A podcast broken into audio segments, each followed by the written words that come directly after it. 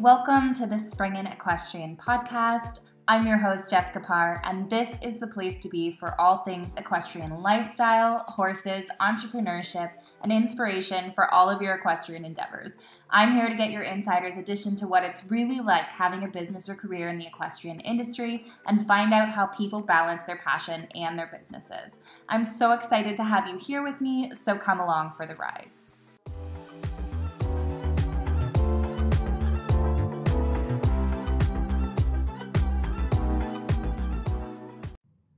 Hey guys, I was recently inspired by another podcast that I was listening to about real estate investing. Don't leave, I promise I won't talk about it for long. I well what happened was they were just having like a conversation on the podcast and they would take um, like one of the guests examples of a investment they just made with location and price and all of the things that they put into it and they'd kind of in real time input that into a spreadsheet and then get, you know, okay, so like at the end of the day, each month you're either, you know, like you're making 50 bucks or you're losing this and um, this is the best opportunity, you know, either to sell or to keep renting or to um, buy another or to refinance. I don't know. It was super interesting because I love when people actually talk about legitimate, hard. What is the word I'm looking for? Now it sounds really weird. Um, like actual finite, maybe numbers. um, because I just think that we need more of that, especially in this industry. And so, one of the things I thought about was sharing a lot of these breeding costs because um, I get questions about it, but also um, this is the first year ish that I really looked at it from a different perspective through a different lens because I kind of fluked into breeding. I had my first foal in 2016. Again, would not recommend doing that I do not regret any of it. I've had some amazing, amazing foals, and I still have my hand in the pot with every single one of them. I get to see their milestones, I get updates. I am so happy with the experiences that I've had um, with foals over the years. And I think that's why I'm still doing this because I I believe if it wasn't a good experience, I probably wouldn't have. It's always been a hobby of mine. My business has funded this. And I recently started to look at it through a different lens now that I have the space in place. Um, you know, I have to make sure that the numbers line up a little bit and I can't just be blowing money where I don't really have the money to do that. Um, so this is a different structure for me. I have bigger goals, I have higher risk, hopefully more reward. Um, but that's where I'm at with breeding. And I know that back in the day, I never really could find a breakdown even. I couldn't really get one from my vet because there's a lot of variables that go into the process of breeding a horse and keeping that horse all the way until you have a foal on the ground. Um, and that being said when i look at it i you do have to consider the fact that you have a 320 day to you know 380 day gestation period where you're just going to be caring for that mare and that's also expensive. Um, it's not just the initial cost of breeding it's keeping that horse and keeping that mare happy. And that is so important because it's very, unfortunately, frequent, easy to lose foals. They're not viable um, until later on in pregnancy. And that actually happened to me for the first time this past spring. And not only was it a financial loss, it, it was more importantly just a really emotional experience. And it was really difficult, you know, having a mare um, go through that and experiencing that with her.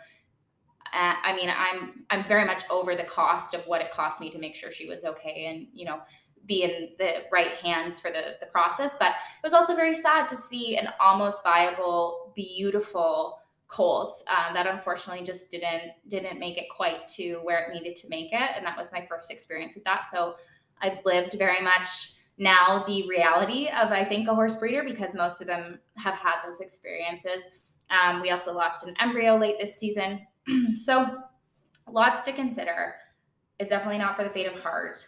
And it's not exactly a lucrative business, but I have some deep missions around it. And I'm hoping that I can kind of make it make enough sense financially that I can work towards those those goals. So for me, I look at my overall cost, which I'm approximately feeding like 34 pounds of hay per day per horse, which I guess seems a little bit high, but when you account for the variance in the sizes of horses and also a little bit of wastage, that's what I'm paying. So it ends up being about 138 bucks a month per horse in hay.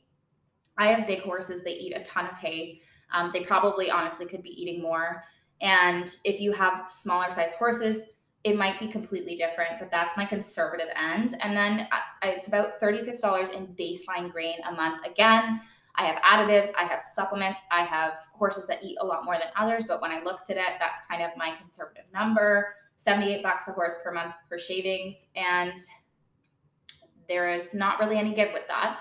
I I think that there's areas where you can be more mindful with your expenses, but shavings and hay and grain are just not one of those. If you want the horse to, you know, be happy and have a viable pregnancy and also just be healthy in general, you really can't cut on those costs. Um, I worked out my farrier. I think about like $41 a month per horse because of the fact that we're on like a six or seven week schedule. Almost all my horses are trims. Um, so it's a lot cheaper than if you have horses. I do have one with corrective shoeing and it cost me just as much as five trims. So you got to kind of pay attention to that. Um, then uh, that's not accounting for any insurances, any vet work, any of that. I think around a year, you're looking at $3,500 conservatively for just those costs of keeping a horse for that amount of time. I mean, you look at your reproductive costs um, outside of normal veterinary costs. Usually, we have like a culture or testing or just like an overall look over at the beginning of the season to make sure the mares are good. So, you're going to end up paying for that. And then multiple ultrasounds at that time to gauge where they are in their cycle. Um, you know, find the optimal time for breeding then insemination at that point in time. And I think when I'm up to there, it's about $700 to that point. Um, and of course, you have to have some sort of stallion contract in order to breed your horse. So you have to pay, you don't pay your vet for that, you pay a stallion owner or somebody who has a contract for that. Um, and then there's a difference between buying a contract versus bu- buying, you know, semen outright, frozen semen, someone selling doses, whatever it might be, might be cheaper, but you're not protected by a live foal guarantee. So it really depends. Your contracts are going to be more expensive. Buying stuff outright is going to be more risky, but cheaper. Depends on what you're doing there. Um, let's say conservatively, the contract is a $2,000 contract.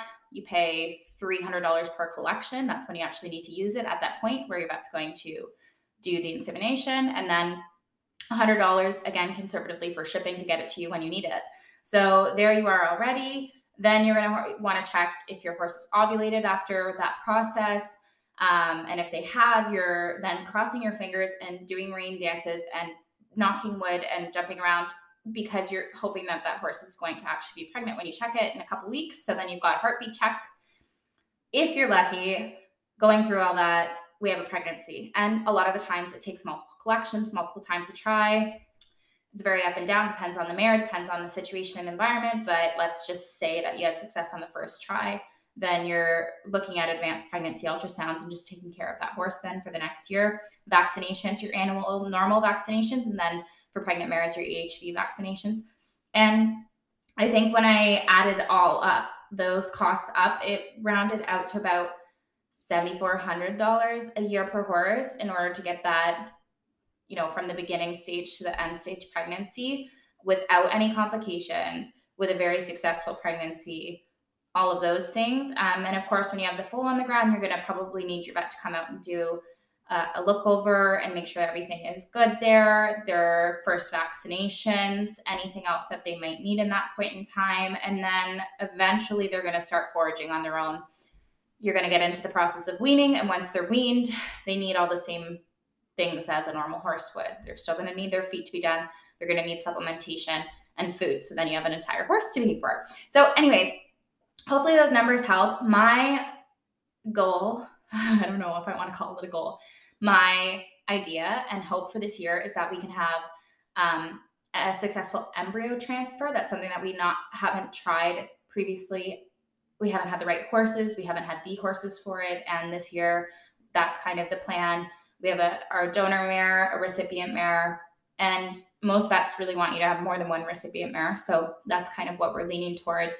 Um, but the costs, of course, then increase exponentially because not only do you have multiple horses involved in trying to create one embryo, but um, the process of embryo transfer is more expensive and more risky as well. So you're paying for that process, whether or not it actually has success in the end. And I think that's one of the hardest things about breeding horses is um, there's no real guarantee. Um, even if you have success at the beginning too, there's a higher chance of loss in certain areas of the pregnancy. So just like people, I mean, the horses really have to have a great environment. And I'm learning, you know, I've learned a lot over the last several years. Um, so yes, again, there is high risk involved with it, but I also do think that sometimes it's worth the reward because there's really nothing like delivering, you know, a big, happy, healthy foal and having a really happy, excited mare. I think it's quite a one in a lifetime experience and has been for me. So I can't wait to share that with you guys. Hopefully this year, um, that mare, she's pregnant, she's due in May. So we're getting there. I'm knocking on wood as we speak. Um, and then next year we have some big plans as well. So we'll see how that goes. And I hope this was helpful for you as far as if you're ever considering it, if you just wanted to know in general what it looks like, what it costs um, from a financial perspective.